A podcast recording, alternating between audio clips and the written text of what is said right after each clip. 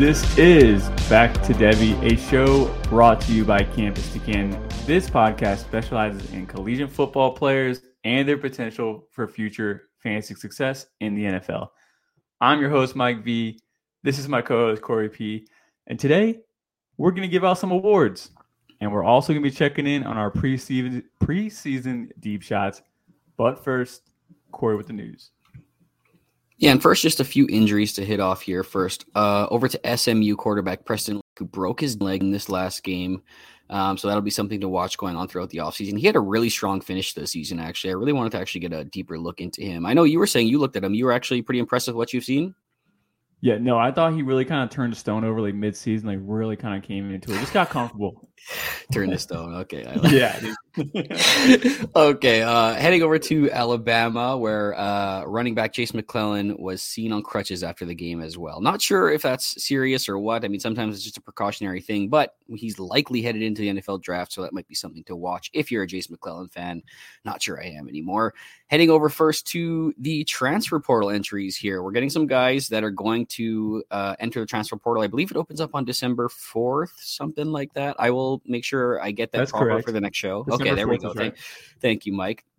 Heading over to the big one that just dropped before we started recording. That's Kansas State quarterback Will Howard, who was uh, we were a little bit of a fan of him, um, guy that we thought was pretty underrated. Uh, played pretty well this year. Got injured. Avery Johnson came in a little bit, so I'm thinking that's probably the reason maybe Kansas State wants to go forward with Avery Johnson. Will Howard might be looking for a bump up. A lot of situations out there. Uh, is there any out there that you kind of like Mike for him to land? Maybe uh, your alma mater, Kentucky. I think that's kind of a nice spot. Uh, Alabama needs a quarterback. Um. Austin just said that Jalen Milroe was better than Will Howard. So that's not even true. I, Austin had a kid, dude. He's losing it. He has no sleep. He's surprised. He's tired. Uh, losing the grip on reality. Um, but no, I, I Kentucky would be fine, dude. I don't know. The thing is, I want someone to show off his arm a little bit more. Uh, we, I, I feel like I've watched more Kansas football than any other team this year. Fuck me too, like, man. So weird. It's yeah, yeah. We're like we're I like, secret fans of them. I think they were they were good TV this year. I'll tell you that. So, but like playing through injuries, still kind of getting the ball off though. And then like last week against this snow game, like he's still making good throws. His receivers aren't the best, and they're like dropping balls. But like it was like his stats might not reflect how good of a season it really was, but it was a good season. So I had to imagine, and we were talking about pre-show that he's transferring up and to me, that has to be an SEC school. Like I don't know, like Auburn. Like Auburn's gonna need somebody. Yeah, that could be something. Let's just hope it's not like Vanderbilt or something. I guess. yeah, yeah. Um, heading over to his running back though at Kansas State, Treshaun Ward also entering the portal. Um, I guess kind of foretold us with the uh, with the rise of DJ Giddens here over the back half of the season, kind of really solidified taking that job from Ward. So he's off to another place after losing his job to Benson last year at Florida State. Now loses the job here at Kansas State. It's been a bit tough road for poor little Treshaun Ward. Uh, over to Iowa State, where running back Cartevious Norton is also going intending to enter transfer portal. Uh, Michigan State quarterback Katin Houser is going to be entering the portal, and Texas A&M quarterback Max Johnson intends to enter the portal. Uh, and just a few senior in bowl invites here that were accepted. Louisville wide receiver Jamari Thrash, a guy that we kind of like a little bit, he's accepted. And South Carolina quarterback Spencer Rattler accepted his invite. That could be really good for him, a guy that's had some attitude issues, uh, some character concerns, I guess. It's going to be good for him to brush up with some NFL executives there and paints a good picture of himself heading into the draft. And guys, be sure to head over to the website at campustocanton.com where you can become a member with one of our many subscription options, some of which include access to our draft guides that are going to be coming out this offseason, our CFF projections, advanced metric tools that you guys see posted all over Twitter.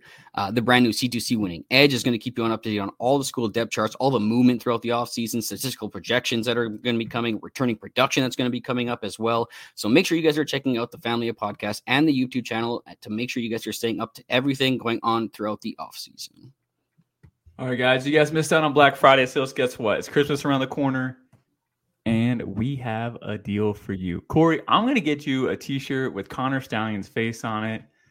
Um, no, but I.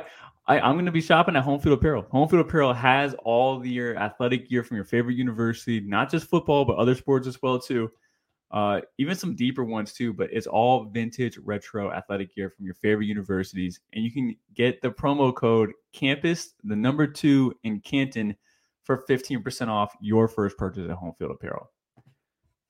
can't be can't be too early on buying those Christmas gifts. then they come in too late. You know, you're like on Etsy shopping for your wife, and it's just not coming until like February. you're just. I've already. I did a huge order on like Amazon, and now they have that thing where you can like split it up between like a bunch of months. I swear, I did like a thousand dollar order, got all my Christmas gifts, and it's just like taking like a hundred dollars off every month for like the next like six months or whatever. So like whatever, I'm done now. At least I'll just come into my door. Wow, Cory, Cory flexing on us with the money. Didn't know he was like that up there in Canada. a thousand loonies, you said. It's all. It's all that money I make here at C2C. Yeah. yeah, I gotta split up my articles more. I haven't written written written. I haven't written a single article less than two thousand words for this company, and I I need to start doing that. It's quality, not quantity. Yeah, I don't get paid though for quality. it's, it's, anyway, um, guys, we're doing our award episode. Um, also, speaking of articles, I'm going back to articles. Not doing awards yet. Just finished up my big board QB article, and by the time this episode airs, actually the quarter, the running back and wide receiver articles should be dropping. They're just my early like big boards for um, wide receiver, running back, and quarterback, quarterback, wide receiver, running back. No tight ends. I'm not doing big boards for tight ends. Go somewhere else for that. I'm not doing that. Uh, but I was pretty spot on last year for running backs, 14 for 18. Pretty proud of that. I don't think I'll ever repeat that. I look back at my wide receiver score, Cory, by the way. I stopped counting because I was it was very not good. It was like off by one round, like a lot.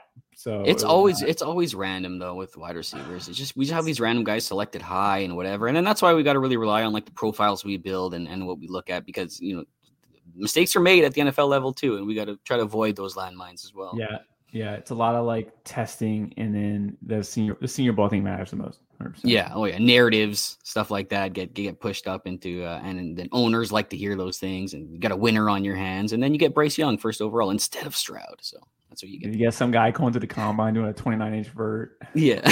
all right, all right. Let's get into the awards. We're doing awards. Uh, superlatives, whatever you want to call it. But uh, let's start off with the most improved. Cory, you can start off with that. Most improved award. Yeah, so I guess throughout the entire season here, this is kind of the guy that rose the most in my rankings, um, or at least until into a point that I think is worth talking about, and that's Oklahoma State uh, running back Ollie Gordon. Um, went on to finish as nation's leader in rushing yards, second in rushing touchdowns, explosive to first and 15 plus yard runs, uh, first in 10 plus yard runs in the power five, even managed to catch over 30 balls. He's up to RB 16 or so for me, and he'll probably push for a top 10 spot by next year when all is said and done. Interesting. Interesting. Ollie Gordon. Cory talking about Ollie Gordon for like every week in a row, last four weeks. Who would have saw that coming? Did I talk about him last week? I, I feel I don't know. I could be just me making that up, but I feel like it's a safe bet. Like, like, it might be, it might be, but he's he's my biggest riser. Yep. All right, so this one for me is another running back, which is kind of funny for saying most improved. Omarion Hampton, UNC running back for uh, you know the chap for Chapel Hill there. But anyway, uh, Omarion Hampton, right? Uh, me and Cory, I'm actually for myself. I thought he was a plotter. Didn't even want him in the guide. I have to give some props to Austin, who had to use his my guide so he wouldn't put him in tier seven and put him in like tier six. Uh, I didn't want him in the guide. I'm pretty sure. Uh, so uh, but Omarion Hampton's been like he's been good these last couple weeks. Uh, for rushing here, he has one, two, three, four, five, six games in a row over 100 yards against actual opponents too: Miami, Virginia, Georgia Tech, Campbell. It's just Campbell, but Duke and Clemson as well. Um, he's been not a plotter. He's six foot, 220. I don't really think he's 220, but he's definitely over 210. Um, not like a great athlete, but like he's got some really fast feet. Like he makes it work too. Like he won't be winning with speed, doesn't have the top and acceleration, but like I think he's a guy. I'm not sure I'm gonna sit here and say he's like a day two guy next year, but he's gonna be like the day three guy that you just know if he lands in a good spot, like you feel pretty comfortable about him in the NFL level.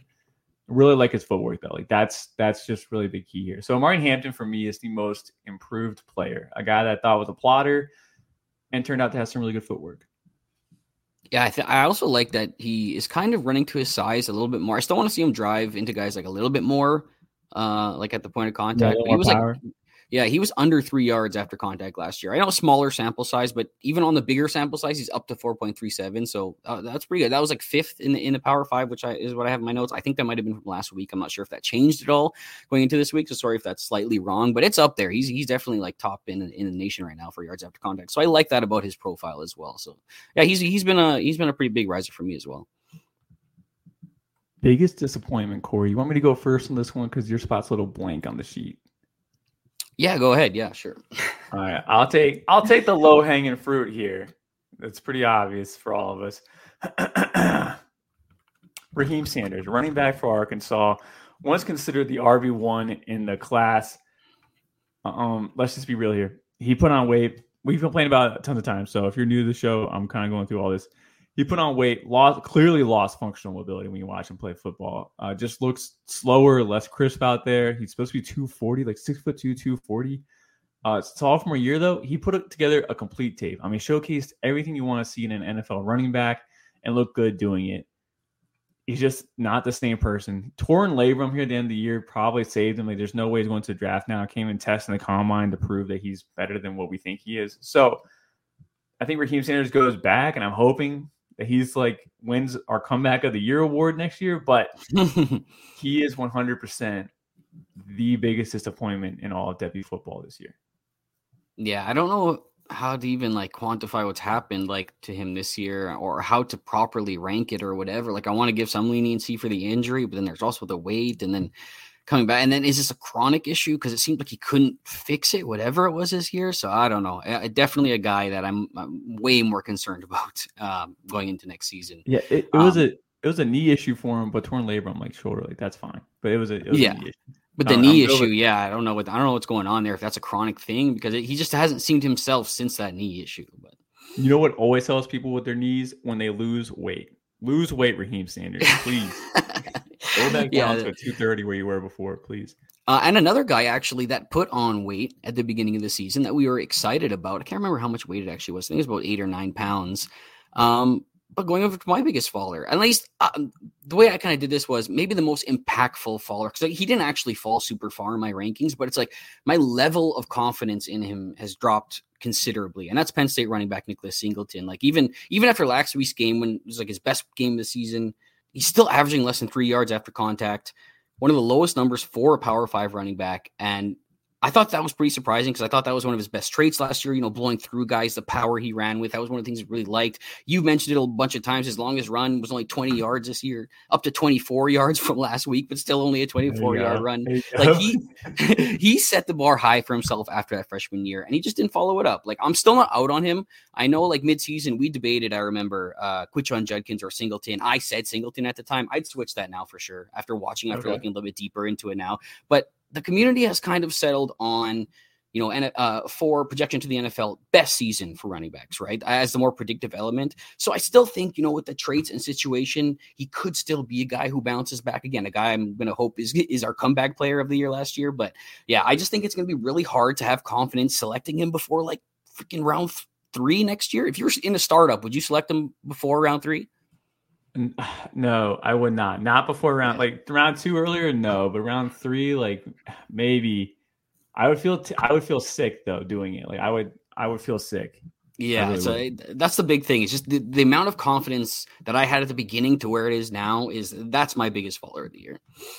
I do want to say this. I just want to like for everyone listening, just to put it in a comparison.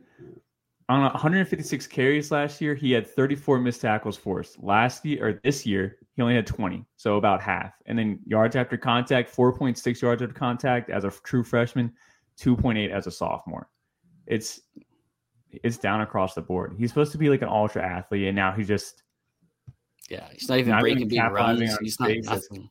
Yeah. yeah. All right. What a disappointing thing to talk about. Yeah. let's let's get over to the comeback player of the year. So guys are just coming back from the dead. We've written them off. We've we've Geno Smith them. We and they they didn't write back to us. yeah. Um, you, you want to start us off here?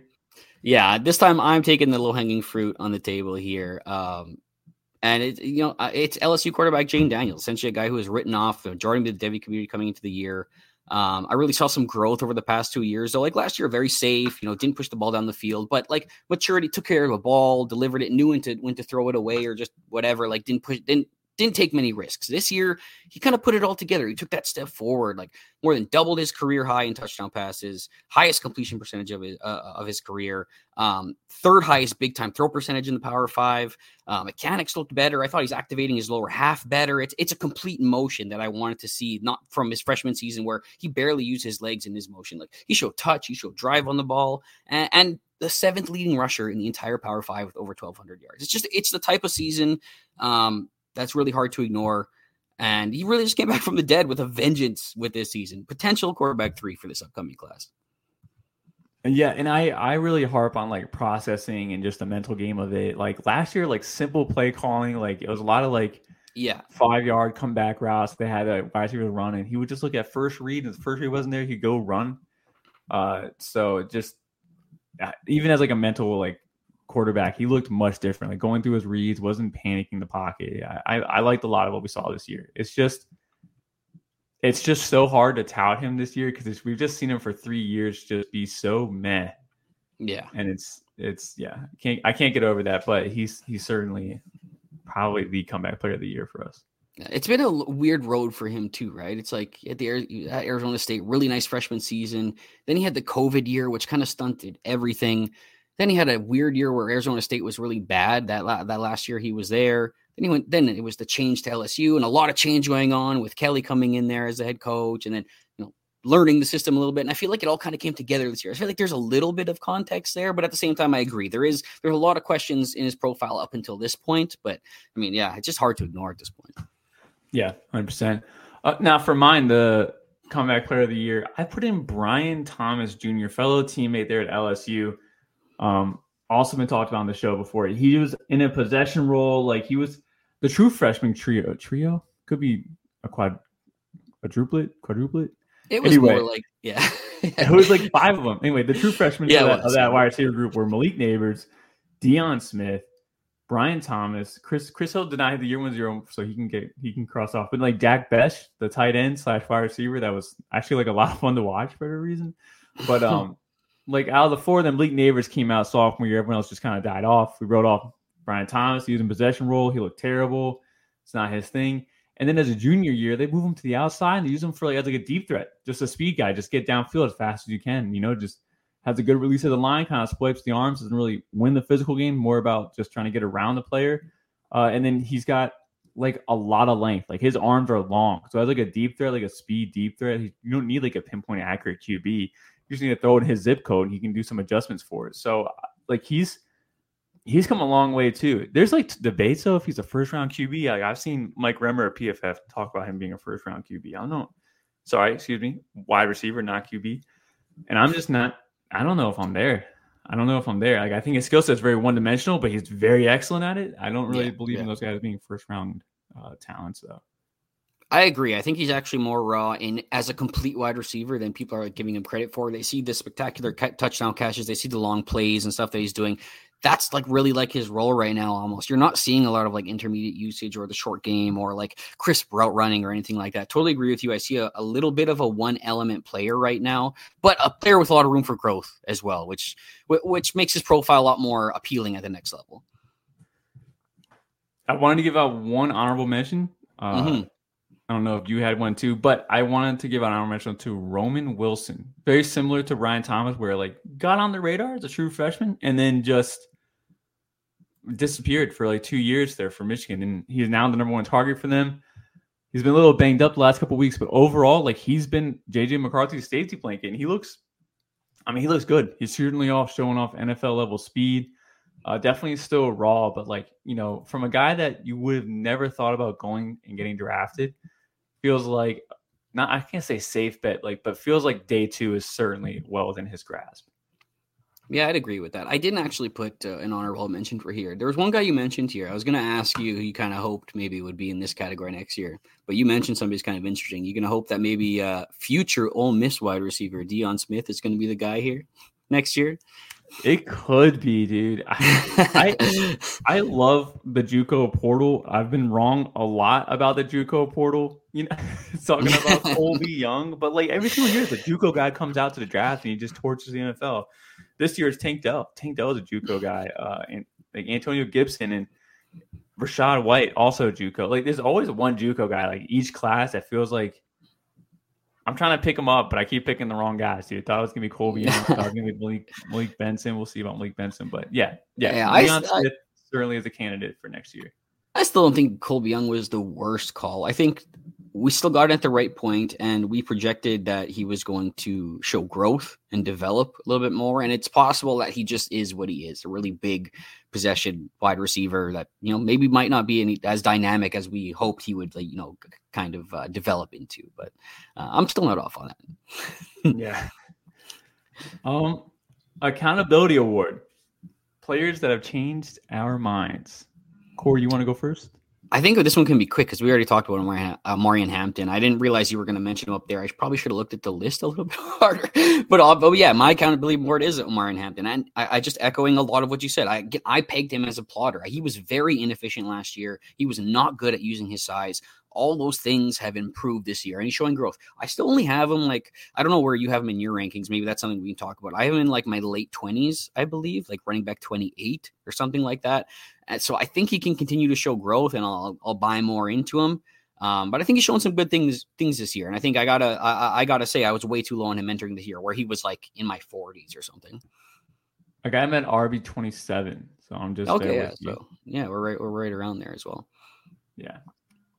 He's gonna go up though once we get these names out of here. But, yeah, exactly. Yeah, he'll be like he'll be like a twenty.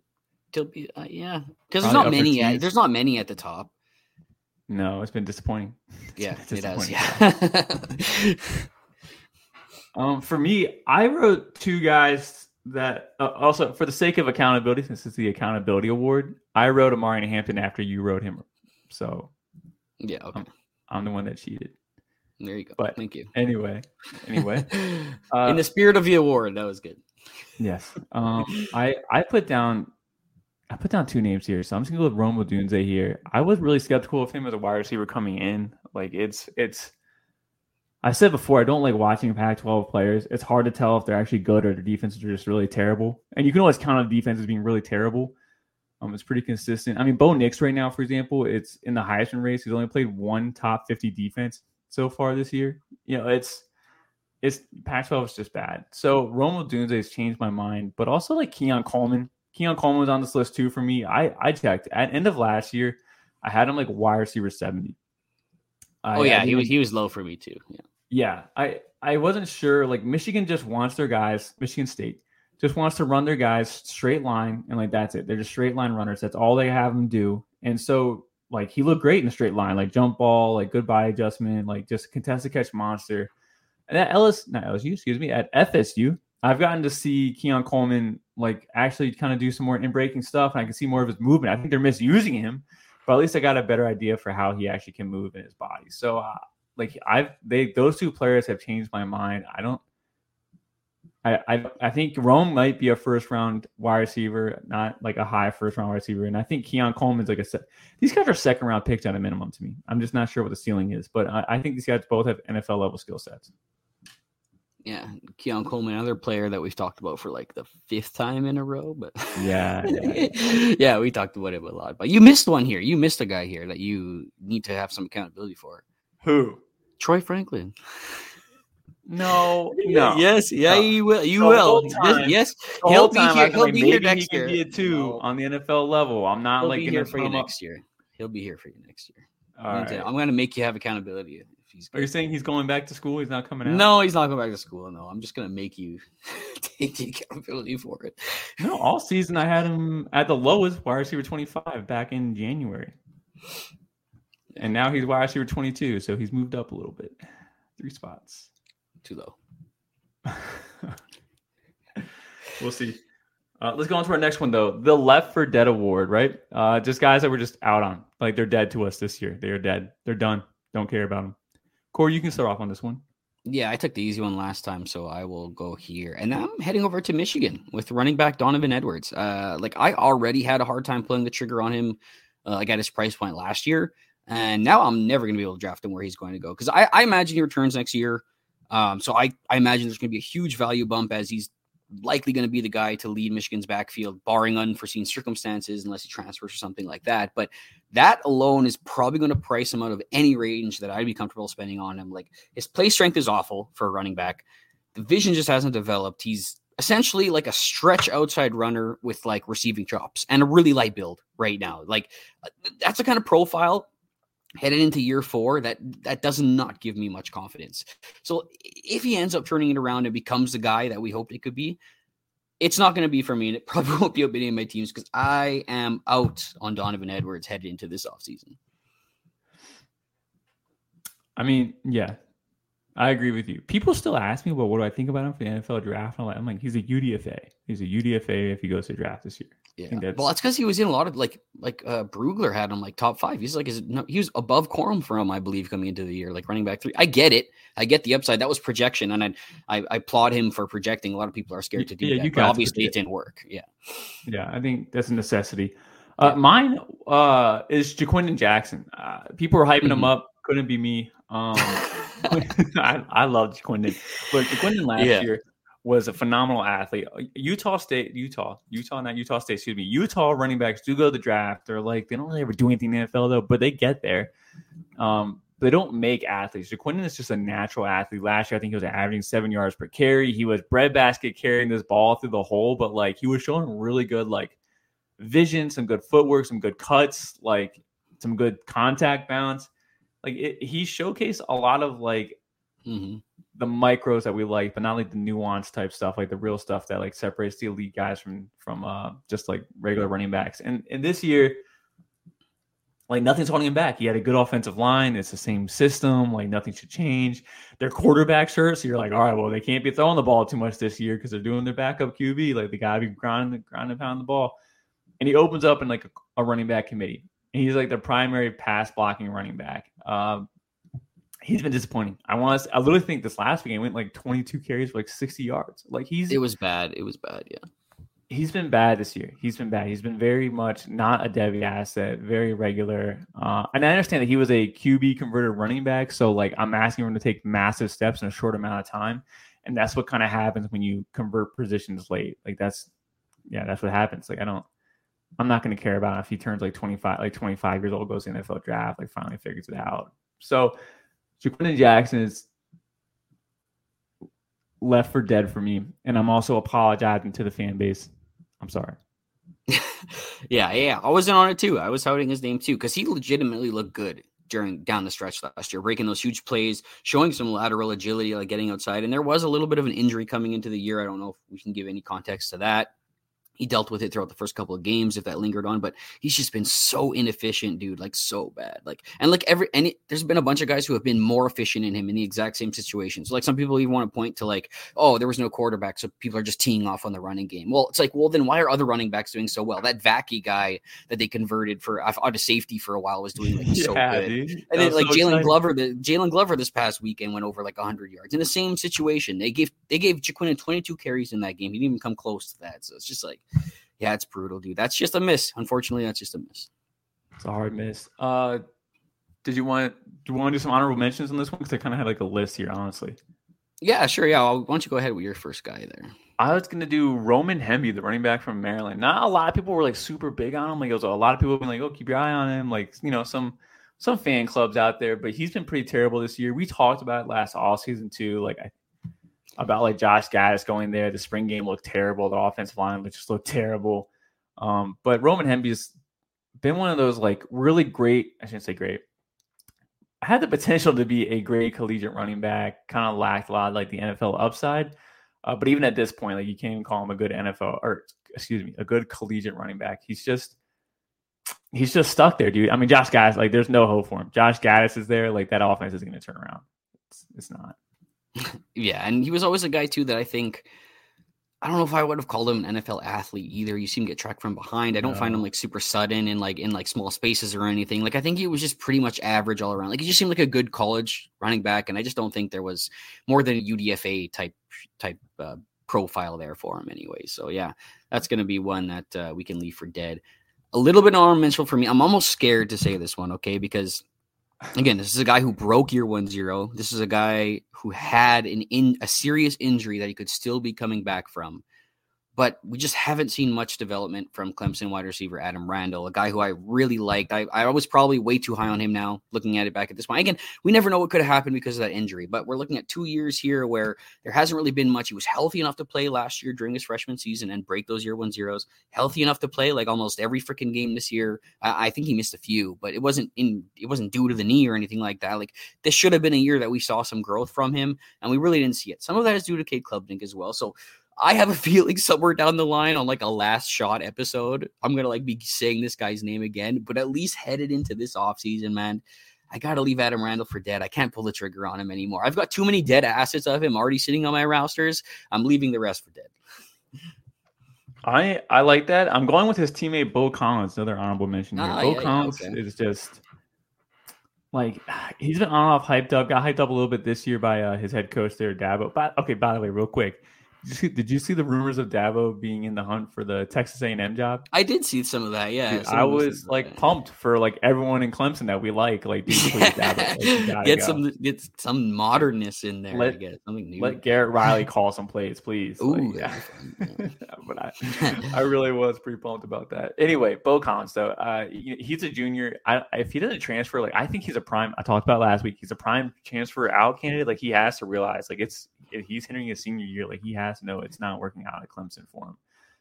So anyway, Beau Collins though, same thing. Corey really said, kind of like nailed it. These guys are just kind of just duds. They're just not doing anything, and I don't know if it's fully their fault either. Like the quarterback play is terrible, play calling's not good. Like it's yeah, yeah, weird. Clemson's not being the Clemson of old.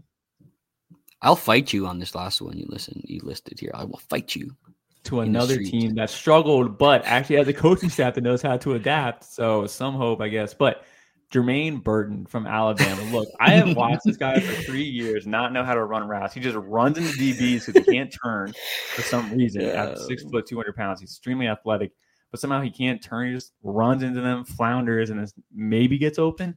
And he shows up for like one game a year, and he always, he always three, three games a year at least. Come this on, year, this games. year was three. This year was three. One of them was in Chattanooga, so let's call it two.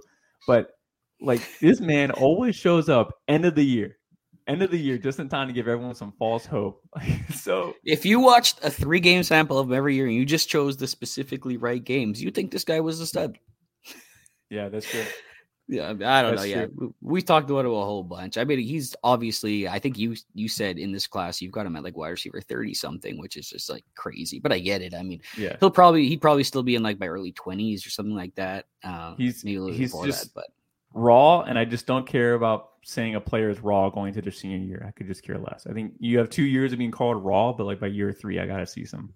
Some the actual... one comparison, yeah, sorry. The one comparison that we actually made with his profile was Rakim Jarrett from last year. Again, another high-ranking guy who just never like seemed to fully take over that job or mm-hmm. fully thrive in that wide receiver one role. And he ended up a didn't Rakim Jarrett go undrafted? He was either undrafted or yeah, undrafted. He was undrafted. Yeah, so he was super late. So I mean, let's hope. Uh, oh, I mean, that could be the fate for Jermaine Burton at the end of the day. But there is some similarities there with that profile, which guys who never really adapted to becoming the wide receiver one when they finally got the opportunity to be. I did write in my wide receiver article that I think he gets drafted because he's going to perform well in the combine and he has the Alabama A on the side of his helmet. So you'll see him in late day three. Yeah, I wonder if he's a Senior Bowl guy. If he'll go. Ah, maybe someone's going to say I can fix him. They're, yeah, I can fix him. That's what they're going to say when they look at him. Like, I can fix him. Yeah, because we've heard about how good he looks in practice settings. Like that would be a place where like his he's going to be like the Jonathan Mingo of like last year. Oh, yeah. um, all right, let's go on to our next award, the Face of the Future Award. We are looking at freshmen, and we're not looking at the obvious freshmen. So we're not going to sit here and say Zachariah Branch or someone like obvious CJ Baxter. Like we're not going to do that. We're gonna do guys that are a little bit lower down people's boards. Corey, give me your first Face the Future award. No, go ahead. I I got the last one. Okay, I'll go with Abu Sama the third. Don't confuse him with his grandfather, Abu Sama, but Abu Sama the third, Iowa State running back. Right, we love Iowa State. Right, they gave us Breece Hall, they gave us David Montgomery. I want to say there's someone before David Montgomery, but it's escaping me right now. But he's looked phenomenal. Uh, he's he had some really nice quick footwork. He is probably a house like I was gonna get him everywhere in the in the all season, and then he went off for like 300 yards this past weekend. Mm-hmm. Um, in a snow game, you know, defense really like couldn't turn. It was funny. Defense just couldn't turn. They just couldn't turn. But um, he went off. He went off for like let me get the actual numbers here 16 attempts for 273 yards and three touchdowns. He did have a fumble Jeez. in that snow game. It happens. 11 missed tackles, four, 77 was his longest run. Look, uh, he has 7.3 yards after contact. This is on 72 rushing attempts. Again, this is this is mostly because of this last game. But before that, I believe he was leading in power five and yard after contact anyway, with like 4.5 or something like that.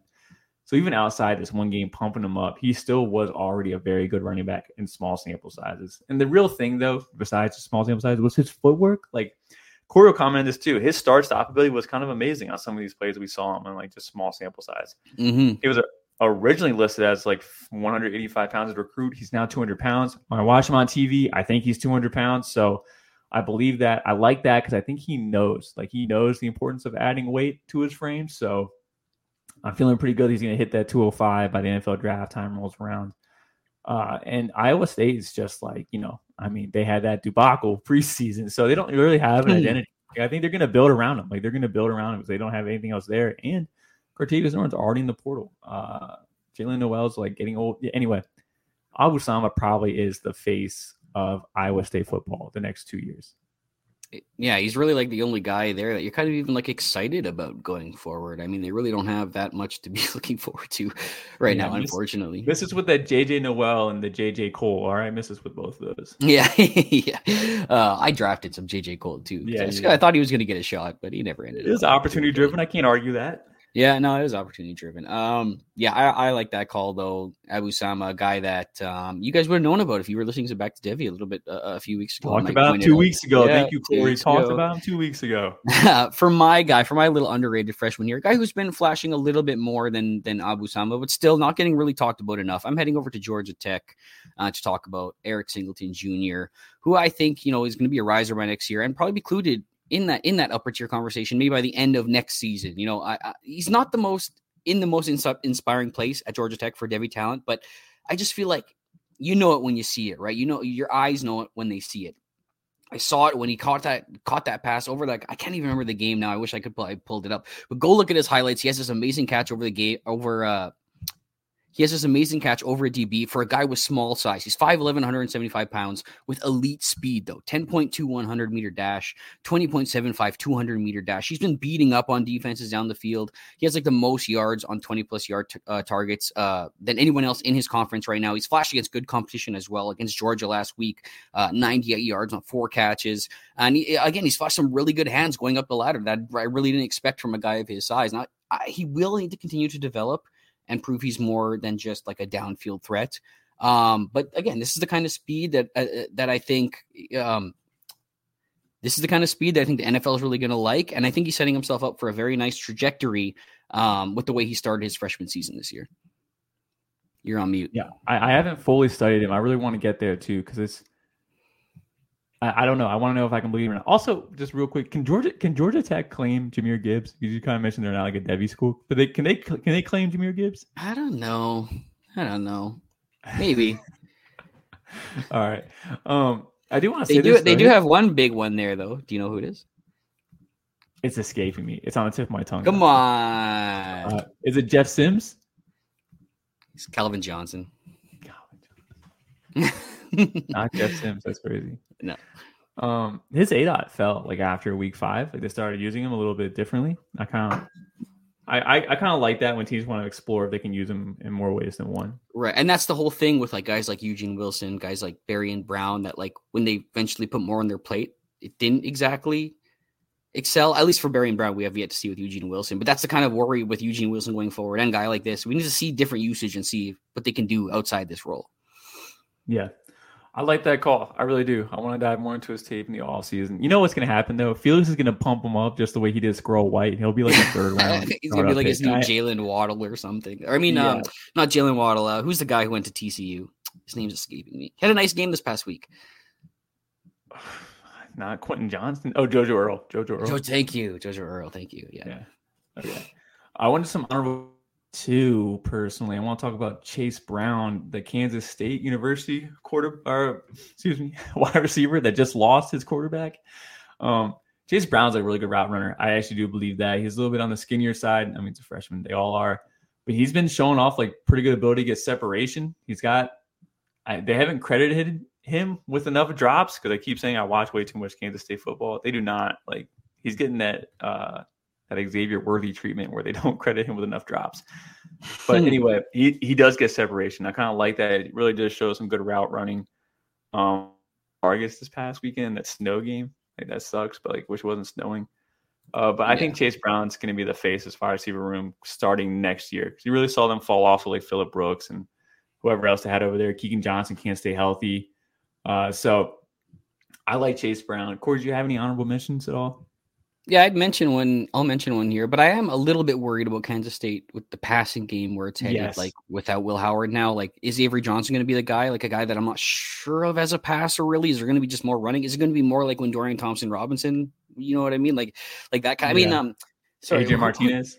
Thank you, AJ Martinez. Yeah, same same shit anyway. So, but yeah, same same exact kind of usage. Is going to be more like that, where we're not really going to see much from the passing game. So that's my one worry with that. But if I was to go, that's a little bit deeper than I would have gone. But I appreciate you for bringing that name out. If I was to give another face of the future award, I think LaNorris Sellers is going to be a guy that we're going to be talking about a lot heading up oh, to next yeah. season quarterback for South Carolina. We only saw him really in like brief stints this year, but went four for four for like 84 yards or something and a touchdown. Really nice back shoulder throw, really nice long throw. Had like a 30 yard touchdown run as well. Very athletic guy at like 6'2, 240 pounds. We really think as a company that there could be something here. I feel like we you really don't hear a lot about him outside of our doors. Just expect this guy to really be a, a face of the future and a, the guy that's going to be talked about leading up to your drafts next year. My other that was a good one. That was a good one. That was such an obvious one too. I mean, I mm-hmm. anyway, I have one more honorable mention here. I kind of just discovered him recently, as of like four hours ago. Uh, yeah, it's always good. That's always good. a lot of time went into this one.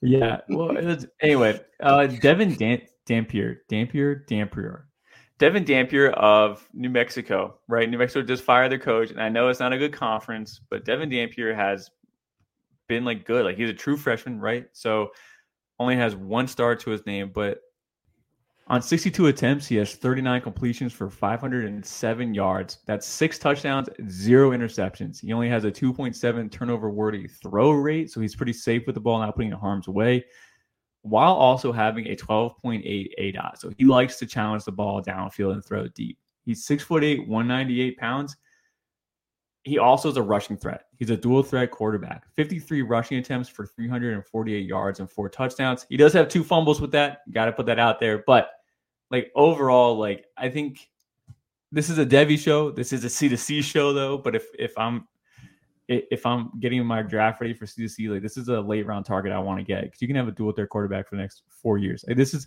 last year. I think I called out Byrum Brown around this time of the year. I think this is my like Byrum, maybe Devin the New Mexico quarterback. Byrum Brown helped me carry to my only championship this week. What a rough weekend for me, though. By the way, I had three championships. I only walked away with one, so that was pretty upsetting. But yeah, he was part. Of, he was part of the one I got. So I'm hoping for a stat correction in one, and maybe I'll get another one. But yeah, unfortunately, that that was how my weekend went. Yeah, yeah, it's rough. It's rough in Were the streets. You, did, did you have any championships this weekend or no? I made it to one and lost. It wasn't even like really that close. Uh, like I put up 201 points, and if you're going to the championship game, you got to be putting up like 250. So. Oh yeah, one of mine. Yeah, in like the league record, I put up like 170. I lost like KJJ early. You saw my quarterback matchups. That was a bad one. So. Yeah. Yeah. that was tough, dude. Yeah. Um. Wait, guys, that's it for our award episode. We just want to check in with our deep shots. We keep like hinting at it uh, these past couple weeks.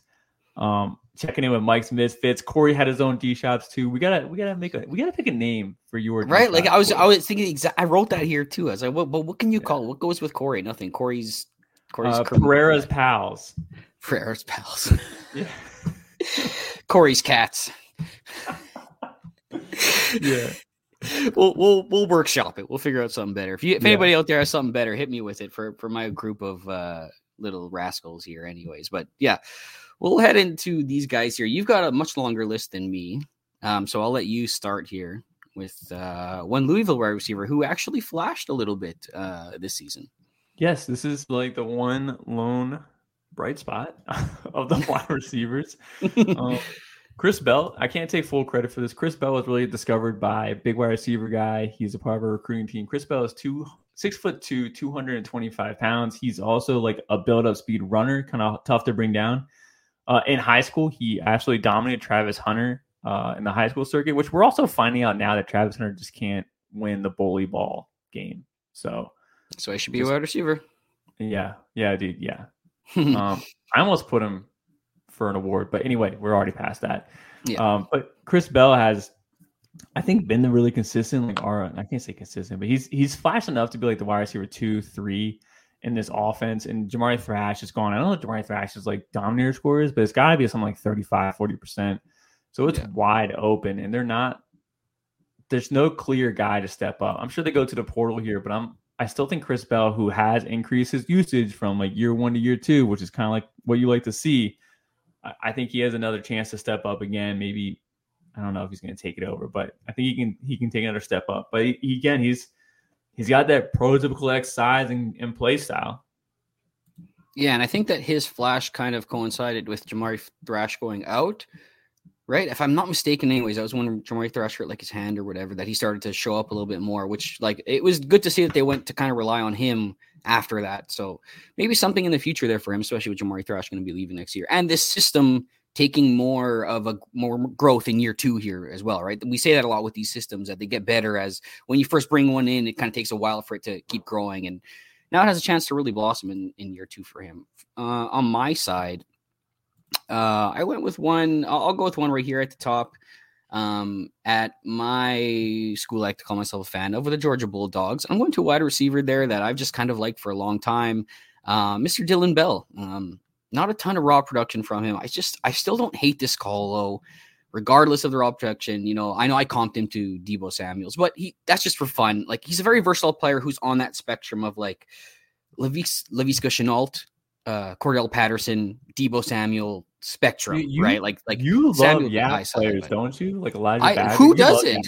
Who doesn't? Uh, yeah. I, I do. I like. I love YAC players. If you can get a ball and create something after the catch, it makes it pretty damn easy for, to get the ball to you. You know what I mean? So yeah, that is something that I do actually like a lot my my uh, wide receivers, and I like versatility, which Dillon Bell also has. Uh, only 22 catches for 250 yards this year, but spotlighted as the backup running back as well when the Bulldogs backfield wasn't healthy, took 25 rushes for 157 yards and two touchdowns, and even played a little bit of quarterback. Threw an 18 yard touchdown this year. Didn't really play it. Obviously, it was a trick play, but whatever. A little bit of versatility there. Nice build at 6'1, 210. I don't know if he can ever be an early round pick. Don't know if he'll ever be, really be productive at Georgia, which makes him a hard investment in in like C2C leagues. But I just feel like I see a player who eventually is going to be playing on Sundays. I just don't know as to what level yet. But still, I kind of still like him as like a little little underrated guy here.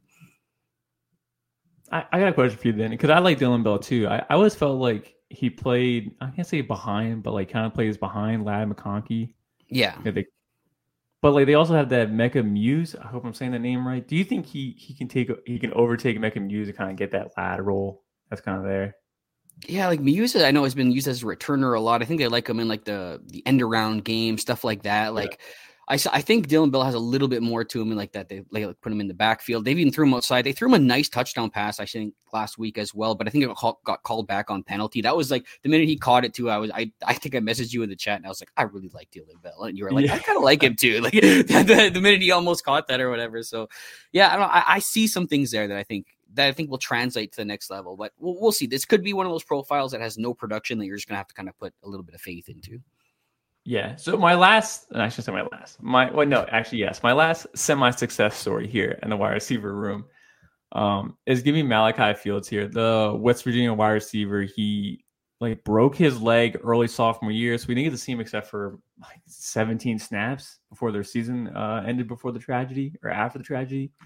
Um, but uh, Fields, though, 58 receptions for 811 yards and five touchdowns. He is playing second fiddle to Malik Washington, who is a Biletnikoff finalist. Uh, they're using Fields as like a short area threat. I think that's not the right way to use him. I think he's got a better jump ball by adjustment ability to get like contested catches kind of downfield, mm-hmm. not use like a short area, like want to get in the ball in space for YAC.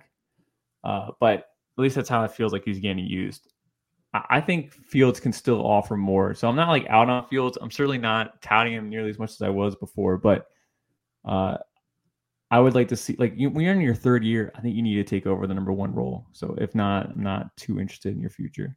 Yeah, it's it's tough. Yeah, he definitely had a, a few flashes this year, but yeah, it, it's hard to keep relying on a profile that just won't break out at some point. Um, heading over to my guy again, I'm going to follow your track here, and I'm going to go with a guy who I, I still consider a moderately successful.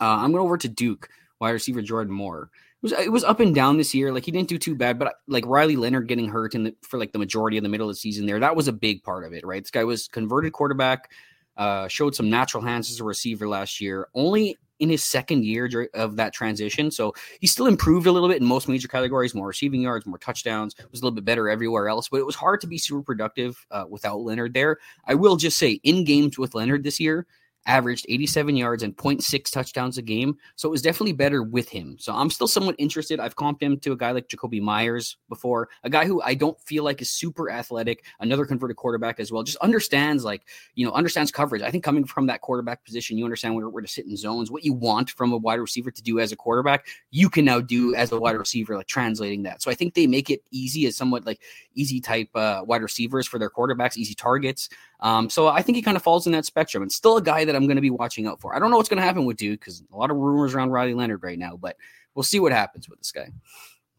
Yeah, so I'm just going to roll through all of the failed wide receivers on my deep shots real quick. So let's start off. Uh, Joseph Griffin Jr. of Boston College. He showcased some nice like body adjustment type catches last year. Like not just like one or two, but it was like five or six. Like they had really inaccurate quarterback play they got rid of Phil Jurkovec. They benched uh, Morehead this year. Uh, so it's been like quite a wild ride for them at quarterback, but he just couldn't get on the field. I know he was dealing with injury to start off the season, but I really couldn't keep, I didn't really keep up with him as season went along. And he just did not seem to step up.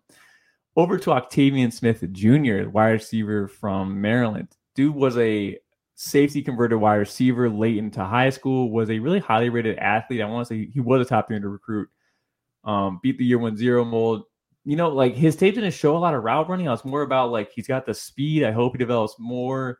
Definitely got some pretty good like rotational playing time early in the season, and was just drop. I, I remember he like dropped like three balls in one game. He just couldn't get it going. Camden Brown, wide receiver from Auburn, had a really great all season story. His whole freshman year was pretty good. Uh, also injured start the season and just couldn't get it going. I'm not going to sit here and tell you guys I watched a lot of Auburn this year. I certainly did not want to torture myself like that, so I did not. I did watch hmm. that Alabama game though; that was pretty fun. But uh, Camden Brown has just not stepped up as a second year player. And then finally, Omari Evans, the ultra athlete here uh, for Penn State. Like Penn State's room is just wide open. They did like, and they wait forever to get someone out of the portal, and he just did not step up. He didn't step up. I don't know. Didn't get increased snaps. Didn't get increased playing time used him on special teams last year. So, you know, it, it's a three star guy. A lot of these guys too. Like I hate shooting from deep now because the transfer portal just, you know, like why would they want to develop their three stars? They can just go get some fifth year player from the G five and do the same thing. So. Yeah. so what what are what are the rules of the list though? So you got your Mike Misfits list now. You've got this. What happens next year? Are you allowed to continue guys onto the list, or do you have to have new guys every year? Now, so like the guys that have failed, are they off the list now? They're done. The whole point of Mike's Misfits were like breakout players that people aren't talking about. And so there's some yeah. names on here that I left on here because people are talking about them, but I was on a first, I think. So they're on here. so I was going to give like half credit for a few of these guys. But yeah, like no one, no one at the company cared about Chris Bell, Malachi Felix, Joseph. I think Felix like Joseph Griffin, but no one besides Felix like Joseph Griffin or Octavian Smith, Camden Brown, Omari Evans. Like Omari Evans got some buzz from the recruitment team, but yeah. like I'm know. surprised you don't have. I'm surprised you don't have Hunter here. I feel like that's like your, your oh, uh, the your king of your misfits. I don't know if he failed or not. Yeah. Okay. So you know he, he didn't fail. I wouldn't. I wouldn't say he failed. I actually thought he actually did well considering his situation. Yeah, I thought he did okay. So Jeremiah Hunter is who Corey is referencing from Cal. I've been talking yeah. about Jeremiah Hunter now since last. It's been over a year. I've been talking about it for over a year. Uh, and I'm still in on him. He's actually in the article. I comped him to Joshua Palmer. Actually, he's six foot two, two hundred. Um, had his best game ever of the year actually against UCLA, eight for 101 and two touchdowns. on 25 snaps. But anyway, he's gone through I think like three or four QBs in his three game in his three years of like no, he's been through like more than that. I think it's been five QBs. He's been through a ton of QBs while being a part of Cal for three years, going through different systems of run first, then pass first. He had Jack Plummer. So he's just showcased like a complete skill set, but it's hard for me to say that he has anything high end. Like he certainly doesn't have high end footwork, but like he's a receiver that shows that he can do it all at like a good enough level. So I'm not out. Uh, we'll see if he gets a Senior Bowl invite. I think he should. I really do think he should. But he's been he's been productive three years in a row. He's also got really strong hands. I always liked his hands and his body adjustment type stuff. No, I think he could be like a role type player. I think when I talked to you before, I think I comped him to like a role I could see from him in the NFL is like Michael Gallup. What Michael Gallup does for like yeah, the, yeah. the Cowboys right now. Like he's a big contested catch guy, kind of like maybe not the fastest, but really excels there. Like in that type of role, I could see him being a wide receiver three for a team or something. You know, he's good at that one singular role. So that's that's something that's good for him. But uh, my two dead wide receivers here, I'll just say from my list, not as not as extensive as Mike's. I'm still trying to figure out who's cl- who's claimed to Hugh, but but two guys here. I was pretty big on Dante Cephas's transition from Kent State as well from last year, going to Penn State, uh, a place that needed a lot of wide receivers, and I thought that I had seen some some nice ability from him that kind of related to guys in the past. Like I thought he had some Jahan Dotson type movement skills. I thought he had some of that in his repertoire he came into uh, Penn State pretty late in the summer, came with an injury, really didn't get good playing time to like the middle of the season, and then still just hasn't done nothing. He just hasn't done nothing. I'm just I'm ready to forget about him, so he'll be up the list. And the other guy was Deshaun De'Zhaun Stribling, I guess is how you kind of say his name. There's a Z in there, yeah, yeah. So De'Zhaun Stribling, which is from Washington State, a guy who was productive there before they became more of like an offensive team, but he was pretty productive there. Came over to Oklahoma State, started the year out okay there this year, but then he had a season ending injury, and that was the end of him. But now I think he's entering fourth year with not a lot to his name. He's probably a guy that I won't consider part of this list going into next year. um, I have some running backs here I want to talk about. A little bit mm-hmm. more success here. I do want to. Do, do we want to share credit for CJ Donaldson, or are you just embarrassed? Because I'll I'll take the shame. No, I mean you can take it. I wouldn't even say that that's like necessarily fair to put that blame all on you either because that was just and we shared the same feelings though on season like we said that he was just interesting enough that he deserved to be watched coming into this year because of like the build, the profile, everything he was doing. But we both had questions about his film. Like I don't even think you got to take credit for this one. Yeah, you failed, but I don't. I don't think you got to take credit as a yeah. well, one. oh yeah, but I pumped him up to like RB like 16 because I hated the class so much, which turned out okay, to be the correct answer to hate the class. Now, yeah, I, I pumped him up. like RB 16 in this upcoming. No, not this upcoming. Like overall, Devy running backs. Yeah, like preseason. I think I had him like I'll pull it up. I'm pulling Ooh, it up. okay. Yeah, now you have to take credit for him. Yeah. those those are the rules. Those yeah, are 16. the rules. I had him I had him 16. That's wild. I, I, had him. I had him at 20 by the time preseason like like preseason was here. But yeah, draft I think he season, peaked, I think he peaked yeah. like high 20s for me or something. Because I, I agree there was some interest there, but then just as I kind of looked at the profile more and everything, I just kind of kept bumping him down, bumping him down, and then nothing really stood out about this year, I would say. No, no, he didn't look good. They're they're running more with um Jahiem White, the like five foot seven. Right, I've been meaning to look into him actually a, a little bit, but uh, he is very small, but he's been doing very well over the past like backstretch here. Yeah, definitely a good CFF asset for sure. I think. Yeah. I think not our lane, not our show, but yeah, not, not our lane. Yeah. Um, so CJ Donaldson there. Uh, I I was I was pushing Jonathan Brooks pretty hard in the all season. Um, I shouldn't say pretty hard. I was pushing him though, especially at the Devy guy because I wrote his Devy guy profile, watched a lot of Texas football. Like I thought he was really efficient with his touches that he was given. Like there wasn't anything flashy about him. He was just really efficient, and I didn't understand why everyone's debating Bucky Irving, who I know we don't like at this company, but like and, that was like my whole thing during the Devy guy. And I'm like, dude, if you're gonna put Bucky at this tier, like you gotta put Jonathan Brooks at this tier. So I was only one yeah. defending him, and he's. Cer- I'm not gonna say that this year was what my expectation was. He certainly blew away my expectations. I didn't think he was gonna do this this year, mm-hmm. but I thought Jonathan Brooks was gonna take over the one role. I thought he was going to lose it to CJ Baxter eventually, not as early as other people did, but I thought he was going to lose it eventually, probably like after like the late week bye. But I, I I liked Don, Jonathan Brooks like this year, and, and, it really worked out. Like, I have a lot of Jonathan Brooks. Well, he tore an ACL, but but it worked out there for a while. it did. It did. I'll I'll absolutely give you that one. I have no problem giving you that one. There was very few people pumping him up, um, at least that I talked to as much because you know maybe maybe small circle type of thing, but still, you were the only one really like right pushing for him a little bit harder. And again, we do a show together every week, so I hear you talking about. It. I'll definitely give you that one. Um, and again, blew away my expectations as well. I don't think that. Uh, I don't really think that what I said in the preseason worked out very well for Brooks. I just didn't really think that he was super efficient. I didn't think he looked super good in the bowl game when he finally got the chance that that year, and he he blew that out of the water this year. Like if he didn't have the ACL, he still probably would have been like a top six running back for me. But I still didn't love him, I guess. But that's a win for you. I'll give you that one. I'm going to go to my side, and I'm going to go to who, the guy that I consider a win at least, and it's it's a little bit deeper in the realm of like what his Devy value might be because I think there's still some room to climb here. But I'm going over to Kansas State running back with DJ Giddens. I uh, you know everybody was so ready to crown Treshaun Ward coming over from FSU, uh, but I actually thought Giddens flashed behind Deuce Vaughn the previous year. Like he didn't blow anything away like from a, a, metric standpoint, from advanced stats standpoint, but like to the eye test, it was a good pass catcher, um, good vision at the line of scrimmage, kind of a slasher type running style, and like you're seeing that all from him this year. I think he essentially halfway through this year. Um, you know, it was split for most of the year with Treshaun Ward. And he just kept producing big numbers and being more efficient. He essentially took this job by halfway through the season. Um, over a thousand yards rushing now, over 300 through the air, uh, has a 200 yard rushing game as well, finishing the season really strong. So I imagine he returns next year and can continue to improve. Maybe show a little more juice. I think that was one thing me and you talked about a little bit that we'd like to see improve. We're not sure about the athleticism level there, um, but he does a lot of the little things right. I'm very, happy with this call. Um, and I, think he'll be somebody, especially with Treshaun Ward transferring out, that uh, even a lot of CFF guys are going to be looking at next year. Yeah, so I I commonly joke like there's always like one running back each year that's like gets the good enough award once the NFL yeah. draft rolls around, where like they check all the boxes. That we just don't love like the NFL traits, but then they land into a superb like uh landing spot. Dameon Pierce with the Texans, like he certainly won that award that year. Mm-hmm. Uh, Tyler Allgeier with the Falcons. Like there's always like one guy each year that is, and DJ Giddens like feels like a really prime candidate at the minimum next year for that. Yeah, I, I, I do also want to. I wanted to add to this too, dude, because I again I wrote my like big board articles. Um, 21 of his 38 uh, receiving targets were past line of scrimmage.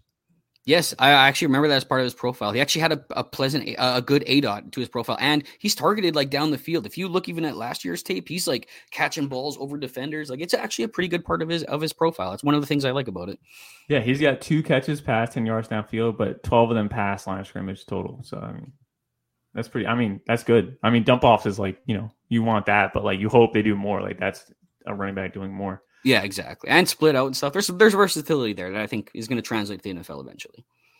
I have two left that I don't know if I can claim full credit for, but I will start off with TJ Harden, who I did talk about last year in mm. December. Um, really flashed as a true freshman down the stretch. Nothing like big, just efficient running. Um, and then there was no one coming in for UCLA for a transfer. So I was like, dude, TJ Harden actually is a is a dude. Like he's a dude. He's not just a guy. This guy's a dude. And then Carson Steele came in, and I. He's not just a guy. Like, he's a dude. that guy's a dude.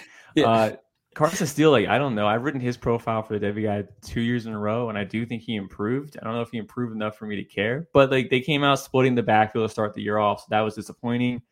Um, and then I think like Carson Steele started giving it up down the stretch. I'm trying to confirm this year yeah, Carson Steele started slowing down like second half of the year, but TJ Harden to continue to look good. I think TJ Harden started overtaking Carson Steele. So uh, I'm claiming TJ Harden, although I do think other people started talking about him probably two or three months after I was, which really wasn't a Mike Missit by the time like the Devy guy rolled around. But I like TJ hmm. Harden. I still think he wins this job by next year for sure. I actually remember he was a bowl game guy for you. So I can give you credit yes. all the way back to the bowl game that you talked about, seeing him flash there and being like, this could be a guy for like the next year. So I'll definitely give you credit on that. And yeah, he did, they were sharing it in the beginning, but, but very high efficiency to start the year 6.9, 10.1, 13.2.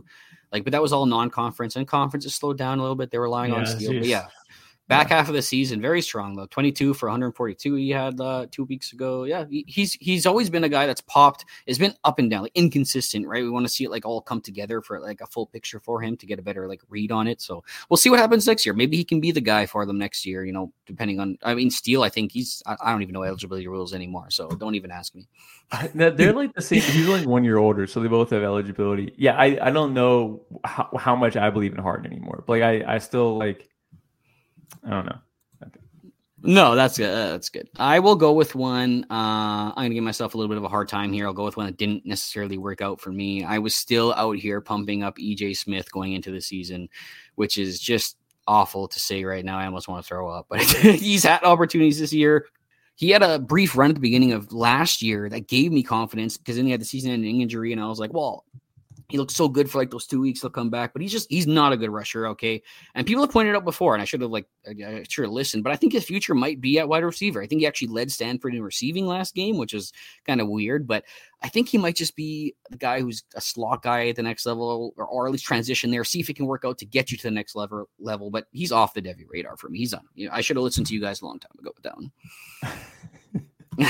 yeah my last one here, I'm gonna put a little asterisk next to it with a name.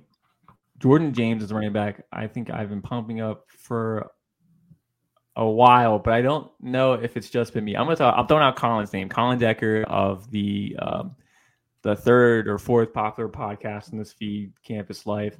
Um, but Colin Decker is also I know is a Jordan James fan. So, um, but I remember liking Jordan James a lot. I think I was pushing him also on the Devy to be higher than he was. He's had another efficient year of 94 rush attempts for 666 yards and 10 touchdowns with zero fumbles. He has been the goal line back for Oregon now for like two years. Five foot 10, 205. He was originally a commit to Georgia uh, before Andrew Paul committed. He decommitted, came over to Oregon. Um, at least he has healthy knees though, so he's got that going for him. Uh, but he's been really efficient every time he touches the ball. And if Bucky Irving goes to the NFL draft, which I think most of us are assuming that he does, like Jordan James can be talked about as like, oh, huge stock up. Like this guy's going to be like a thousand yard rusher. And I think that's going to be pretty accurate. So I think Jordan James is a pretty, pretty big name to watch next year. And I don't know if I can claim as a misfit. I don't think I will. I don't think I will. But it definitely was one of the higher names on him. I just let you talk about him just for the sake of the show. Just it was a good segment, to let the people know. But I definitely can't let you claim him as a. Okay. A, I know. I know. Felix has been pumping his name for a couple years now. I remember Felix that they were, when he was a Georgia commit. I never heard him talk. well, that's what I'm saying. Even they were all high on him as freshmen. So I think okay. a lot of people believed okay. in the talent that it would come through eventually, right? So I think that's fair yeah. to say that there there's other people on him. So that's fine. I I I'd also put an asterisk by my other guy, and I'm just going to give credit to Brandon Sanders uh, he does the freshman, the future freshman pod that we do every year. Me and him do the running back, an annual thing now almost every year. He mentioned Parker Jenkins the Houston running back, and I ended up looking into him. Let me know that there were some ties there, I guess, uh, between high school and coaching staff that that really worked out for him. That he thought that he could get a leg up, and he, he did. He had a very nice athletic profile. Parker Jenkins as well. Um, I can't remember the exact numbers right now, but it comes to some very nice guys. I think it's like a ten point seven hundred meter dash, um, a decent build on him. Flashed in the one game against like I want to say Sam Houston State this year, went off for like 105 and two, and like mildly flashed after that uh, in points. They started using him a little bit more, but he could be the future of this program. But also, I don't know if he flashed enough down the stretch to really claim that. So, still a guy that's a lot up in the air, but a good athletic profile and one that I would consider at least a decent hit, especially you know going in on a freshman like this. But again, can't take full credit. Got to give some to Brandon Sanders there. But I was in on him. I got him on rosters and I've got him loaded up. I I, I went in on him uh, in a lot of startup drafts this year. All right, guys, look, that wraps it up. Any any last minute additions, Cory, before we go before we we head out here into the sunset? No, that's good. I think this was a good season wrap episode, a, lot accountability episode. Give out some awards here, and now I think as we transition, we're going to start looking forward. We're going to start looking at you know bowl game risers, look at the Senior yes. Bowl, look, start looking at this draft class. There's a lot of excitement coming up. This is a good way to wrap the season and move forward. Yeah, the next three episodes in no particular order because it's a little bit slow of an off season compared to last year. We want to talk about the Senior Bowl, waiting for more accepted invites to get in before we start talking about that. Uh, we want to talk about the coaching carousel. Obviously, like we're still early into it, and then portal opens up next week. We want to check that out. Um, and keep in mind too, when these coaches leave and new coaches come in, the incumbent like starters, they like the new coach staff has no loyalty to them.